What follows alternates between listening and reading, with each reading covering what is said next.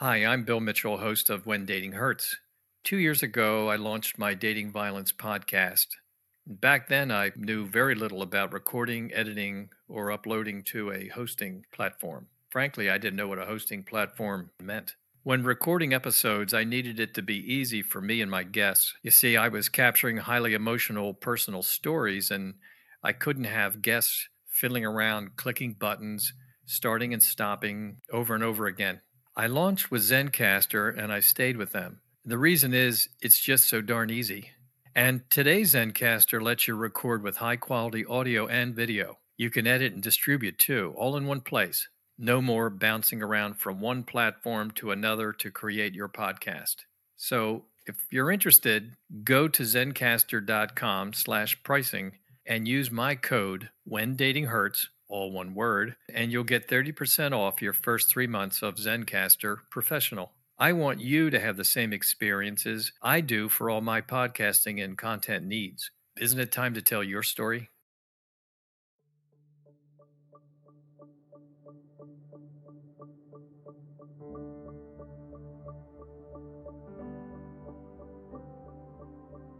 I'm Bill Mitchell, and this is When Dating Hurts a podcast dedicated to my daughter, Kristen, and all women taken from us before their time by the epidemic known as dating violence.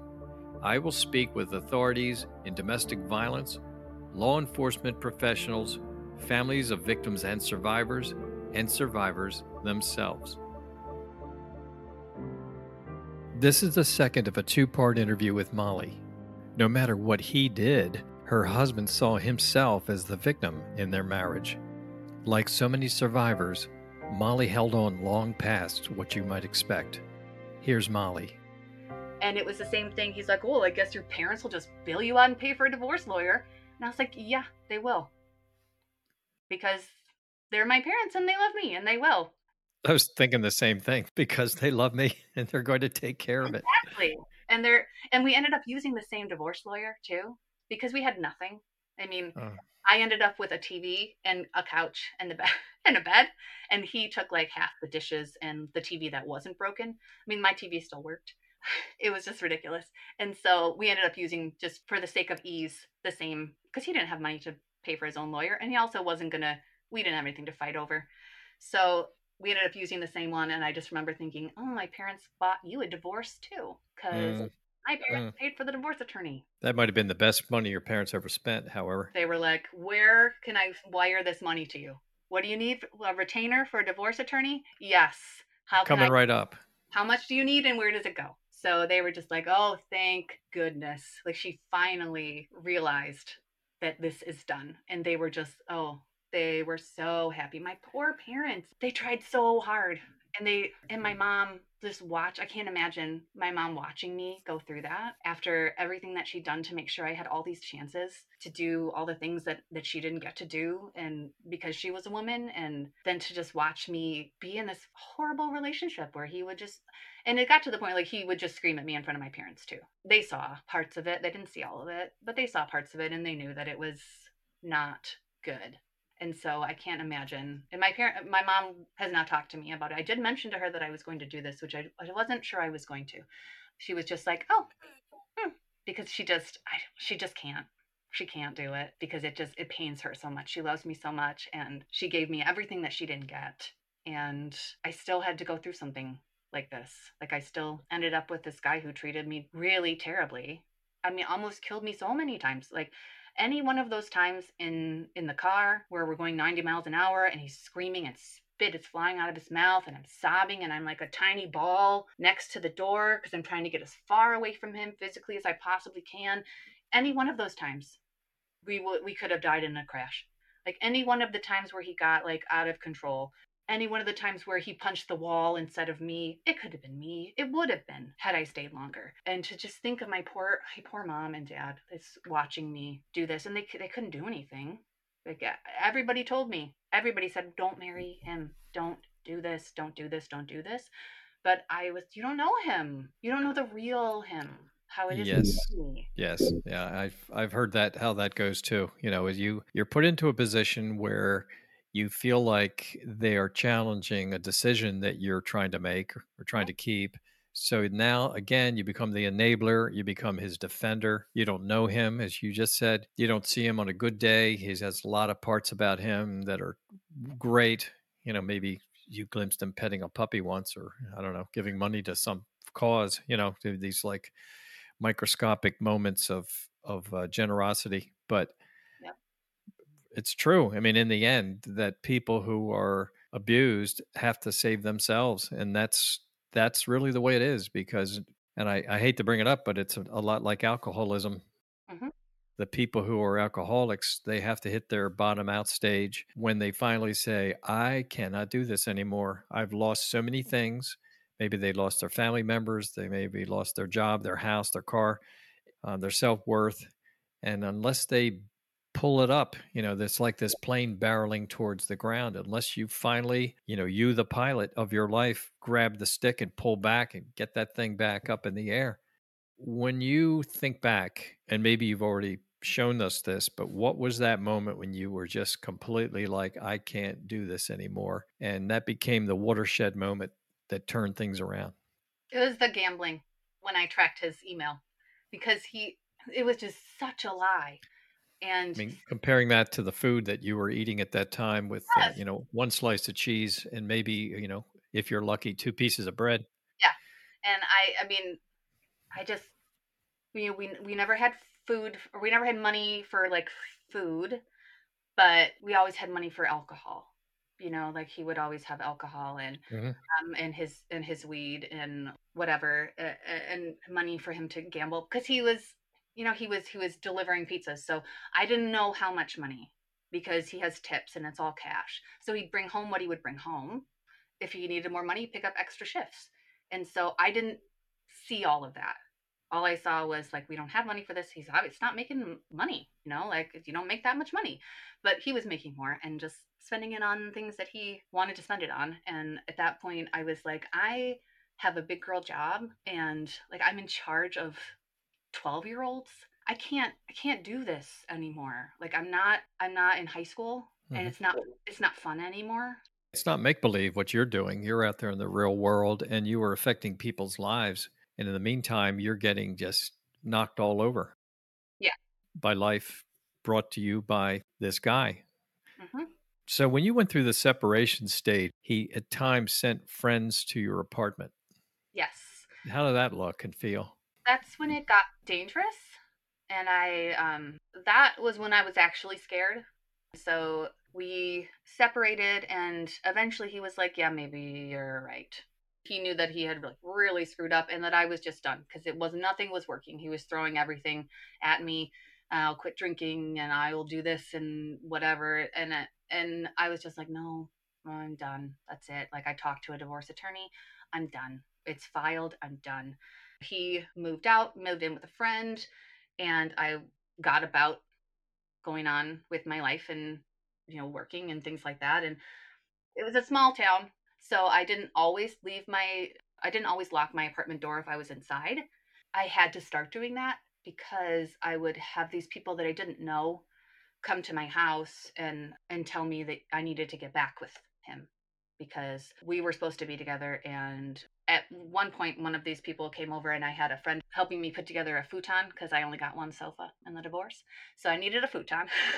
And so um got to sleep somewhere. Yep. He was in there helping me and and i was afraid for him because this person just showed up at the door telling me you know you need to do this and and and mario said that you you need to get back with him and like you guys are supposed to be together and and he's like swearing he's cursing at my friend who was there helping me, my friend is like, oh, what am I supposed to do right now? I don't really. So He's just kind of deer in the headlights. At this point, I just was like done taking people's shit. So I just said, you don't know him. Like, what do you work with him? How long have you known him? I was like, like six months. So You don't know him. I'm not getting back. This is not high school. You can't send you over here to win me back. That's BS. So please leave and don't ever come back. And like that person didn't. But I mean, he would send people he would show up. I had told him not to, but he would show up and I had to lock my I had to start locking my doors. Otherwise he would just walk in to my apartment, even though This was not the apartment that we shared. I had moved because I had to downsize because I we were in a two bedroom and I moved to a one bedroom in the same complex.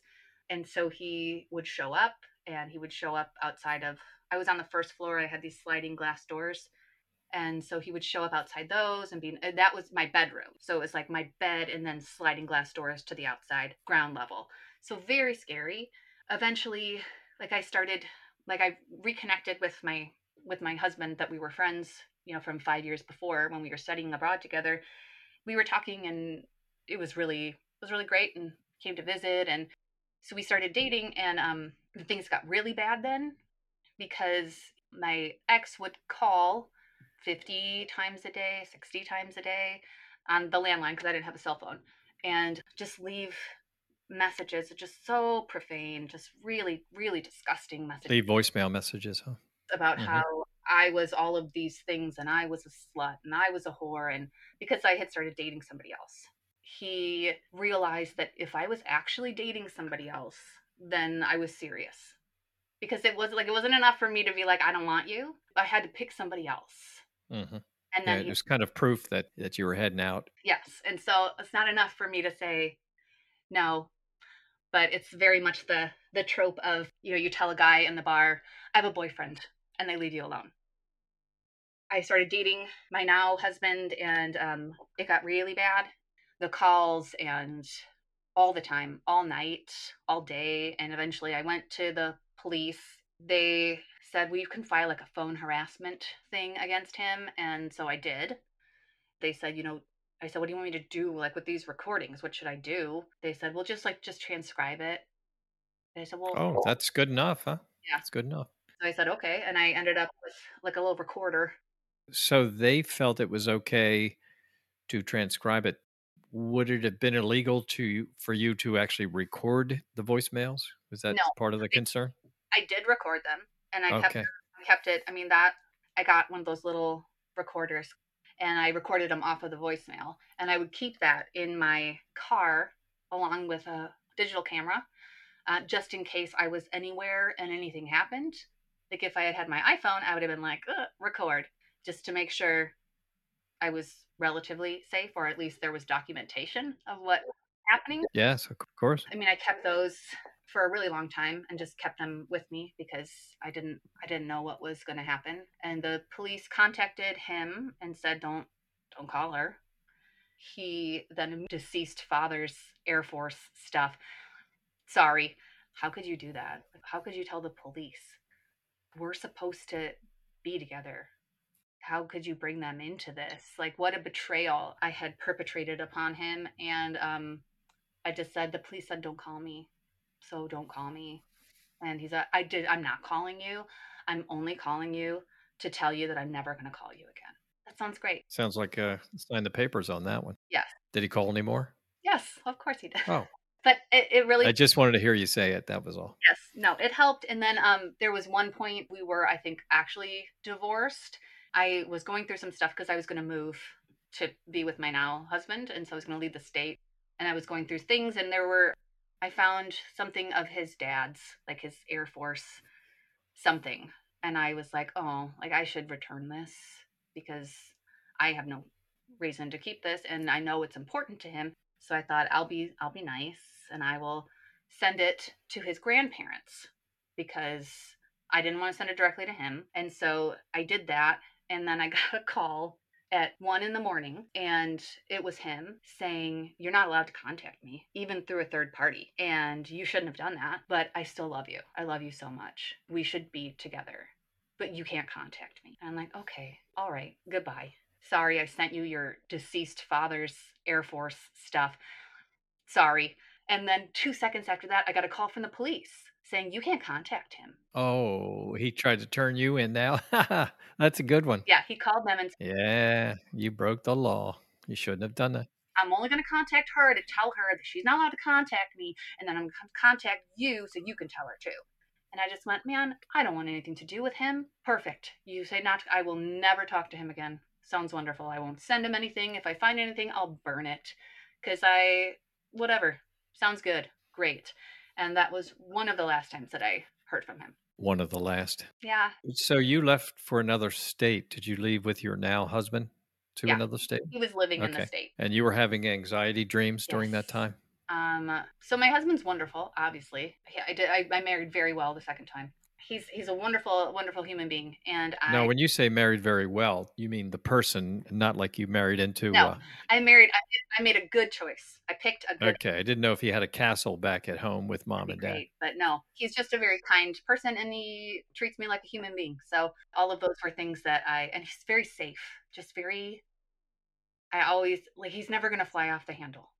So I that was so attractive to That's me. great. after years of chaos because before I had married my ex, I don't know if I would have really been that into my husband because it's kind of boring. And at that point in my life, it was, I was still kind of, the drama was exciting. There was no drama. So, That's an interesting point you make. And I've heard this from a few people that when you meet someone who actually, let's just say, is meant for you or would really be great for you, okay, like somebody where it, it's a very 50 50 equal, nice relationship, a lot of give and take. You can express yourself without worrying about blowback, you know, but like a real, really nice, quintessential marriage.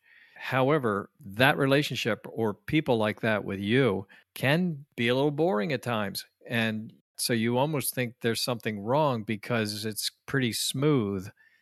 And like you said, with the other guy, with this Mario, you know, you have the highs and lows, but your heart's pounding the whole time. So somehow it sort of adds up to this is okay. You know, again, if if I get some highs, some of the lows I can put up with yes, but it, it's better than this almost flatline relationship with somebody who actually is really okay and y- you know you take care of him he takes care of you or you know whatever whatever whatever the marriage is whether it's women men or you know any any of the above so but i'm glad you pointed that out because I, I i wanted to make a point my now husband is not thankful that I went through all of that, but thankful that showed me what I really wanted in a partner long term. yes which was not all of the ups and downs. I just you get to a certain point and it's just it's it's not it's not fun.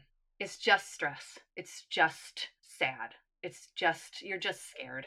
And so we started dating and he's very patient, which is good because I had a lot of baggage coming in.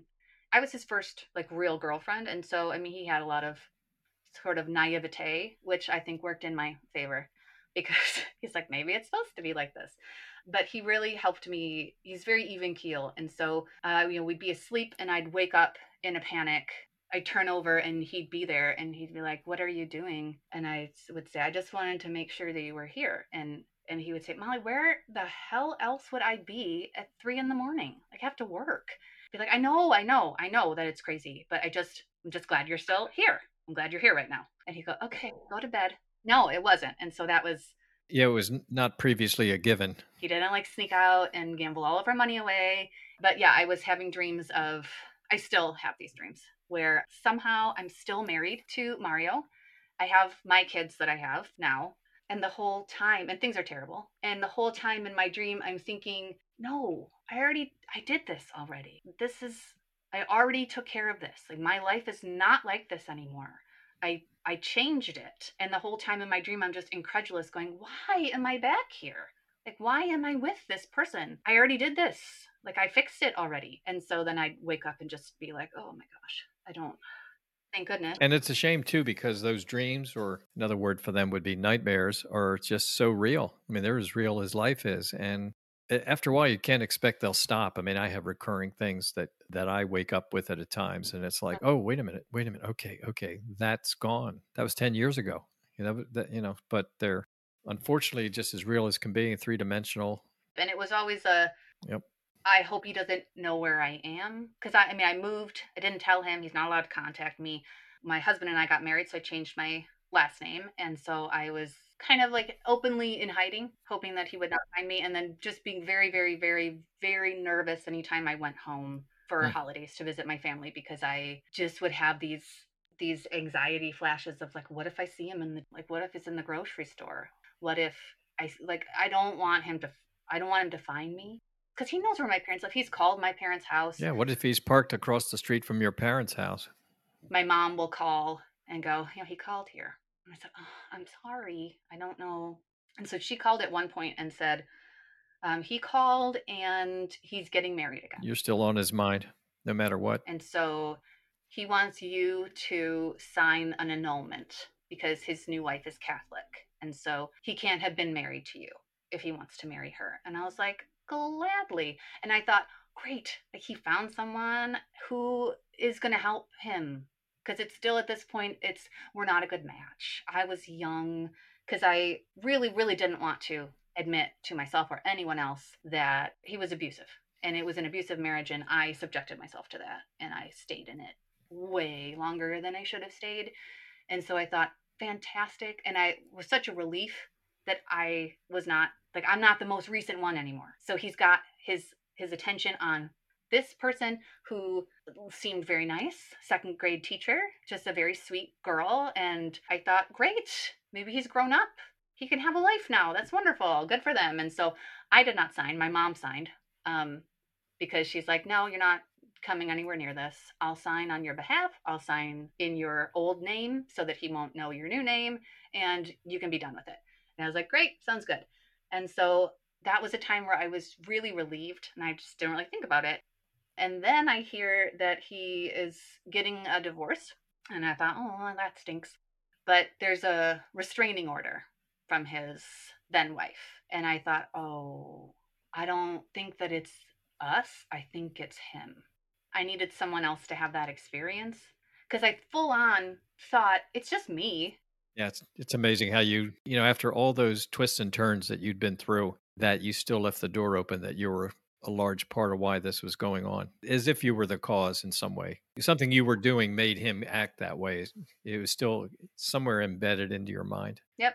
And I, I just thought, okay, well, yeah, I guess maybe it was not me. And I'm glad that she got a restraining order. That's great. They ended up with a, a few kids. And so I just thought, thank goodness I didn't have kids because I would still be tied to him. And that's really one of my greatest Thanksgivings about the whole thing. I, I learned a lot and um like figured out what I wanted and what I definitely didn't want. And I didn't have kids. So I don't have to see or talk to this person ever again in my life because we're not linked and we don't have to be. So that was I just thought I was I felt really badly for her and I I thought like should I try to contact her? That'd be weird. So I didn't because it's not any of my business. The When Dating Hurts podcast is sponsored by Nom Nom. I'm a big advocate for better food for pets. When they eat healthier, they live healthier. And Nom Nom's food for dogs is full of fresh proteins a dog loves and the vitamins and nutrients they need to thrive. Nom Nom meals are pre portioned for your dog's exact caloric needs. So, it's the easiest way to take the guesswork out of feeding your dog the best. Just tell them about your pup, age, breed, weight, allergies, and protein preferences. Get fresh, prepackaged, totally nutritious meals delivered directly to your door for even less. Order Nom Nom today. Go to trynom.com slash when dating hurts and get 50% off your first order, plus free shipping. And Nom Nom comes with a money back guarantee. That means if your dog doesn't love each meal, Nom Nom will refund your first order. Nom Nom is real good food for your dog. Head to trynom.com slash when dating hurts. So they ended up divorced and just a few weeks ago, I was at my niece's dedication. I looked down at my phone and he has uh, friend requested me on Facebook. I haven't seen him or talked to him in 17 years. And he just showed up. Oh. I just start to sweat. My heart is pounding. And I just I showed my husband and he's like, What is that? I said, I don't know what this is. And so I it, it just made me like really freaked me out. It really scared me because I wasn't expecting it and I was home at the time and so I didn't know where he was living, but I assumed somewhere in that area. And so I thought like, "Oh my god, he could be anywhere. He could be anywhere doing anything." And obviously he still is trying to get at me. Like, he still thinks he can get in like back in somehow. And so I I am not going to accept the friend request, but my husband did have to talk me down because I said even at this point I said, "Well, would you think it would be like just rude if I declined?" Like, shouldn't I should I write like a little thing like I'm good, my life is great, hope you're fine, we don't need to talk, and then just block? And my husband goes, "Molly, delete it. Delete it." Yes. Be done. No, nothing good can come of this. And I was like, "Yeah, you're right. You're right." But the good thing about that is that I did see a, like a picture of him, you know, visiting his children, which was obviously under some sort of court ordered supervision. And I just went, oh my God, those poor kids. But I'm sure their mom's lovely. But I looked at him and I just, I just felt first revulsion, which surprised me because I'm a super empathetic person and um, I've always wanted good things for him, even if it wasn't me, obviously. I didn't ever want him to you know, have a really crappy life. But I just saw him and just thought, no. And also, I just thought, it's so pathetic. It is. Yes, it is. I just was like, oh, I'm not scared of you anymore. Like, this is who you are. Like, you're pathetic and you're weak. And you think that you're allowed access to me because we got married right out of college. Why would you ever think that you could ever talk to me again? You think you can just get like worm your way back in? It will never happen. And so I just, it freaked me out initially. And then I just went, oh, no, I know what this is.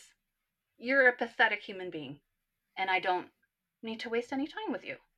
So it really kind of solidified that I don't owe anybody any of myself, regardless of whatever history we have or whatever lies he told me about how I ruined his life. That has to get to the point of being laughable, mm. where you don't even process it. It's like, oh, no, no, no, no, you know, just no, yep. no, no. You got to got hundreds of chances to pull out, and you didn't. You know, you didn't. You didn't make yourself a good person tried to pull me down to where you are, and you were successful at times. But for you, it's wide open highway, only good days, and just concentrate on today and tomorrow, and and dial him out completely. And it, it's a shame that he'll he might pop up again sometime over the phone or something will show up in your mailbox maybe but it's the faster you shred those things the better mm-hmm. Unfortunately in all the conversations i've had with people over the years I just don't see too many people who are serial abusers waking up to the fact that they are and then getting real help and and turning it off. This narcissistic thing that these people go through where they only know their own feelings they don't feel anybody else they think everything's centered around them and them getting what they want and they don't get it fixed and the sooner you and others recognize what's going on and seeing it for what it is. Because unfortunately, it usually disguises itself as good things or attractive things in the very beginning, as you went through. And I understand that completely. This conversation, when people hear it, they hear about somebody who is so well meaning and so bright and has such a great family and future ahead of her and all of that. And then this other person comes through, and you think, yeah, you don't know, that's kind of interesting. And there are parts about that person that maybe I wish I had a little bit of. I wish I could get a little dangerous at times, a little bit. Then you get kind of sucked down the drain with that guy and burns up eight to 10 years of your life. And now you still have echoes of him. Yes. And they'll just continue. And you just have to say that's the way it's going to be. But you've got a husband who is a real live person and has feelings and cares and he's stable, which is refreshing. Yeah, it is. The one thing I did want to overlook is you and your current husband have several several kids, right? Yes. Four kids. Okay. So I know at the very beginning we mentioned your daughter who passed, but so was she part of the four or she was she number five or what's that? No, she is my she's our second born. So we have a boy and three girls. Oh, okay. She was number two. And you had opened up to showing me pictures of her, right? Yes. Yeah. Yeah. So that that was really uh, uh, very uplifting to see the two of you together. And and she's I'm not saying this because it sounds so great, but I mean she's with you right now, as my daughter is with us. I have no doubt about that. I really do. So I can talk with my daughter out loud without having to feel bad about it. And I feel like the more I do that, the more there's a relationship there and that they really don't get away. You know, they're always there somehow. Yeah. Before I give a talk, I usually talk to her a little bit about I can use some help. A lot of things I sort of do in her name. And I think that you'll never forget your little girl and how precious and loving she was and all those things and her love of dogs and things. She's amazing and she was my best friend and I mean doctors gave her 2 months to live and she lived 8 years. Aw. And she did more did more in 8 years than most people do in 80 and she Aw. continues to make an impact helping kids like her and families like ours with you know pediatric hospice end of life things like that so yeah i do that I, I still speak on her behalf and tell her story and our story and this is the first time that i've told my story because yeah my my life is completely completely different now Good. to think of some of the things like i'll just get flashes of things being in the car and him always keeping a a baseball bat in the car because he would maybe he would meet up with somebody and then like beat the crap out of them with a baseball bat like or the time that like there was a road rage incident and he got out of the car and um, walked up to the car the next car at the stoplight and took a ballpoint pen and stabbed the driver through the cheek. To think that those things happened to me like i'm a mom of four. I'm like a pediatric hospice advocate and a poet and i have dogs and i garden. I can't believe that that was my life and i can't believe how fortunate i am in this chapter of my life you know even losing my daughter is the worst thing that any parent can can go through and but oh man she made my life so much better i'd pick her again i'd pick her again and again and again and every minute of my life now with that grief is infinitely better than the time that I was stuck in a relationship with somebody who treated me so poorly. And if I could tell myself, because I remember after the divorce being like, I'm damaged goods. I'm 24 and I'm divorced. I remember my aunt saying, Are you kidding me? You're good. You're 24. 24 is is is young. You're good. It's fine. You're gorgeous. You're smart. You know, you have a career.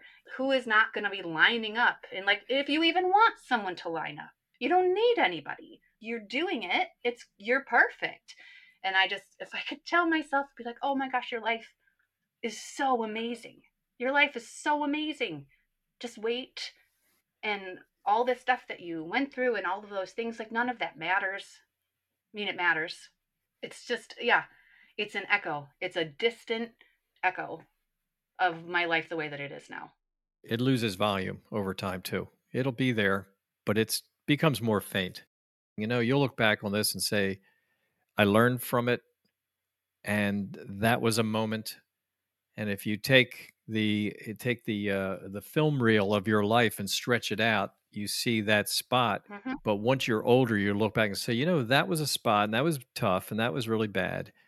But look at all the good things that happened after that that completely blow that out and blow it away. And like you say, your kids, your great husband, you know, your your dogs, your life, your abilities, all those things are blossoming. And it's not that you needed that to happen for you to get to where you are. I'm not saying that, you know, I, I wouldn't I would never say something like that. But you do have something to compare it to and you do now get to be the real you Absolutely. Yeah. you don't have this brick wall in front of you everywhere you're trying to go that you have to keep banging into and feeling bad about and the other thing is too is you are a survivor and the people i speak with who are survivors are people who i find in every single case wonderful people who run into the wrong person who get tricked by that person who buy into what they think they see who get lured down a path who then feel like there's some things that don't feel quite right then they feel kind of indebted or stuck with this other person. And the more those calendar days go by, the more stuck they are. And then they get to the point of getting out. Even, you know, it's kind of like this invisible little cell that you're living in, jail cell. Now getting out is really pretty bad. So going back, you know, the warning signs of all those things as they're coming along that's why we're always talking about the warning signs because it's like if you start seeing these things, we're telling you right now where it's going to go. Well, we can jump to the end of the book and say, okay, here's some really bad stuff that's up ahead. So if you really want the bad stuff, just hang in there with this person versus get good advice and get out of there.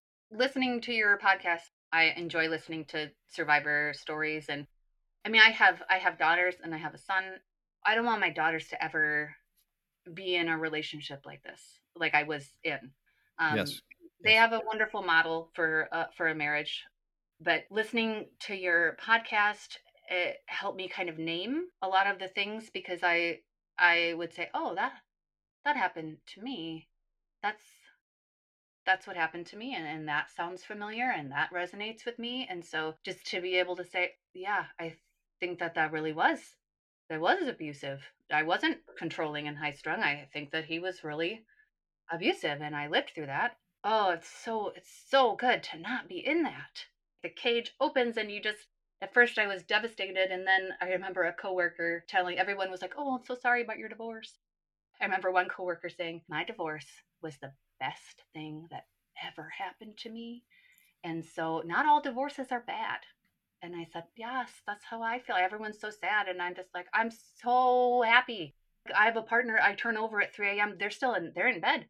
And there's nowhere else they would be unless they were like downstairs getting a snack. Like my life is not volatile. I don't have to be scared all the time. Like it's so it's so good. Like my life is so good and it's and it's not because of what happened and i don't i don't really think that you know things happen for a reason but uh, things are going to happen and if you can learn from them that's great and i think that i did and i really i learned exactly what i don't want in the way that a person treats me yeah it's so good like my life is wonderful i wish i could go back and tell myself you know when i'm crying in the bathtub thinking like well i can't kill myself I can't get a divorce, but if I walked in front of a bus, would that count? I just wanted it to stop. I just wanted like the pain to stop and the constant abuse to stop. I didn't have a way out at that point, but there is a way. There is. There's a way out. There's always a way out. There is. And afterwards, it's so much better that you don't even know how good it can be. I had no idea how good it it would be, and it's so good. That's interesting. I, I love that you said that because under the circumstances you went through, now your appreciation for what it could have been like based upon how it is now. Your appreciation for now is so big. Somebody who didn't go through that, you know, I'm sure they appreciate life, but you can really compare it to true darkness. Yes, I can. Scary darkness, terrorizing, scary darkness, nightmare. Yep. And I can and I and I know I know kind of what to look out for. Like my girls are young still and they're not dating, but when they decide that they want to pursue those things, I hope that I can be open with them about things that are red flags and things that are not okay and, and boundaries that need to be set. And it's okay as a girl, as a woman, to say, I don't accept this treatment of myself. I don't owe you anything. I don't have to go out with you because you asked me. I don't have to be nice because I'm a woman. Like I can say, no, I'm not interested in you. And I don't like the way you're treating me. And that's fine to do. And so I hope that that my girls and, and my son will they already do. I mean, they're so they're so I mean having a having a sibling like they had and, and going through eight years of medical trauma and, and losing their sibling when they were so little, they have this view of things that is just really mature and really wise. The amalgamation of all of my experiences, I feel like I can use them. I wish I didn't have a lot of them. I can use them and I can learn from them and I I can hopefully show them that even if you do end up in a situation like this, because I I did, I'm very smart, I'm very capable, but I hitched my wagon to a not a great horse, more like a donkey. But there's a way out. Like there's nothing is nothing is like a foregone conclusion. Just because all the deposits are down on the hall, just because you have the caterer, you don't have to do it. And I hope that my girls can say to me, because I couldn't have said to my parents, and it's not their fault, but I couldn't have said, I don't, I don't, I don't want to go through with it. And if I had said that, my dad would have been like, woohoo, let's go. I know they would have done that. I'm fine with it. Yep. But I, I like, I hope that my girls would just be like, I don't want to. And I'd be like, yes, you don't have to. I don't care how much money. Well, what comes to mind right now for me is that I know growing up for myself too, I wasn't coached that much on on saying no when you really feel like the answer should be no. So that's part of it. A whole different thing thinking about you growing up. I don't know if it would have found anything but a background check. Just a quiet background check. Parents a little bit worried about this guy, worried about this woman, this girl, whatever it is, you know, but go ahead and spend seriously about $55 and just run a background check. You may not find something, but you may. And had we done it, we would have found things on the guy that eventually killed my daughter. We would have found a little nasty treasure trove of things that would have been like, oh my God, this guy's been in trouble with the law and this is not good. I don't know if Kristin knows this or not, but you know, we need to swoop in there. We didn't know, Yeah. And if they, you know, about if that. they had done that, even at 17, 18, stuff would have come up. He was always getting pulled over, getting his car searched and stuff like that. And I don't know if it would have swayed me Right. because I was very much in a place of he has so much potential. You know, he just needs he needs guidance and unconditional love. He just needed you. He just needed me to fix it and I I'm not in the business of fixing people anymore. Good. Yeah, and I and I got out and I I escaped without without like huge there weren't any like giant repercussions. I'm alive and I'm well and I've been to therapy and I've moved on and I I live a wonderful life and I'm just so thankful that I didn't stay because all of those things would have happened and he definitely could have killed me any number of times. Right. I left before he did. And there's so many people who don't. And it's not their fault. But I'm just really glad that I did because of the life I have now and the kids that I have and the experiences that I have. I get to have all of those things. And I, I didn't pay with my life for a mistake that I made for someone who tricked me. Yeah, he did. He was thorough. One other thing, too, I wanted to add at the end here is that for those listening to this, that if you want to talk with somebody, be sure to contact the local domestic violence agency. You know, you can talk with a counselor, you can talk with any number of counselors, doesn't cost you anything. And another thing is, if you don't want to do that because for some reason that's not comfortable, you can call the National Domestic Violence Hotline, which is 800 799 SAFE, 800 799 SAFE, and talk with those counselors. These people are highly trained. A lot of them have been through it themselves. And so they're not just quoting lines from a book that they read one day or a seminar they went to when in doubt, you know, if you have a, a daughter you think is going through this or a son who's going through this, because there are abusive people of both sexes, all sexes, and it's good to talk about it because, like in your case, Molly, it's taken you a long time to be convinced that you are actually in an abusive relationship. Even after you say this, I mean, even the earliest stages, it's like, oh, wow, boy, you really, you were in one of those, weren't you? And it would be, nah, not really. You know, it's just Mhm. some things weren't working very well. And it's like, nah, it's abusive. There's an abuser and an abused person, and you're one of them. Yeah, it's that's still it's still hard for me to say that I am an, a domestic. Oh my god, I am a domestic abuse survivor, and that's that's very that's strange for me to say.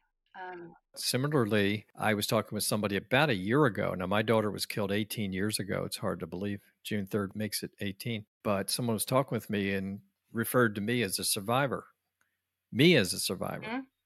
And they said, even a secondary survivor is a survivor. yeah, because you have you going from the call from detectives that night and meeting with them and getting the news from that point on you are a bit damaged Yeah. You are. You survived it. You're alive. You're here. You're doing things. But so I never thought of myself that way either at all. I suppose technically I am. I don't walk around feeling that all day long like I'm a survivor, but you know, there is a definition. So Molly, I want to thank you so much for giving up your day today, you know, to concentrate on this and the emails back and forth you wrote were very thorough and I know this was not easy. And you had said before we started that this was the first time you told your entire story from end to end. So I appreciate that you did that with me and with us. And I just want you to know that this will do for hundreds, if not thousands of people, a lot of good because they get caught up in stories like this because they hear someone who sounds like themselves or sounds like somebody they know. And they have to trust that this is all very real. This really happened. This is somebody who didn't need this to come crashing through their lives like you did. This does happen to people. And by listening to your story, they can maybe pick up on some points that they can apply to their own lives or to the lives of a family member or friend or somebody they work with. So this was a great thing you did today and I just want to say I really appreciate it and I have such admiration and respect for you for for doing this with us. Thank you. I appreciate it and I gosh I, I hope so. Gosh, I hope it. I hope I hope somebody hears it and goes and it resonates with somebody or it helps someone because uh, the, the, all the other stories have helped me. So I am honored to tell my story from beginning to end and gosh i hope that it that it reaches even one person. Would be really wonderful. And i this platform that you're giving to survivors and um, it's so necessary. It's a beautiful extension of your love for your daughter. And so thank you for having me. That's a wonderful thing to say. I appreciate that I do feel like I, in some way, am doing this with her, and uh, it's what she would want. You know, she was very much into helping other people. She's very generous with her time with people, very loyal person. So I feel like I'm just kind of doing what she can't, but I'm doing it with her. So yeah, absolutely. I appreciate that. Yes, thank you so much. Okay, you take good care. I'm sure we'll be in touch again. Great, thank you. This ends our conversation with Molly. Tell your friends and family about the When Dating Hurts podcast and read the When Dating Hurts book. Thanks to my guests for offering their stories on the When Dating Hurts podcast. This is your platform where victims, survivors, and others who have experience with domestic violence can freely add what they have witnessed. Through these stories, although challenging to listen to, we underscore the prevalence and horrific behavior of abusers over their targets and victims. With knowledge, comes enlightenment and empowerment.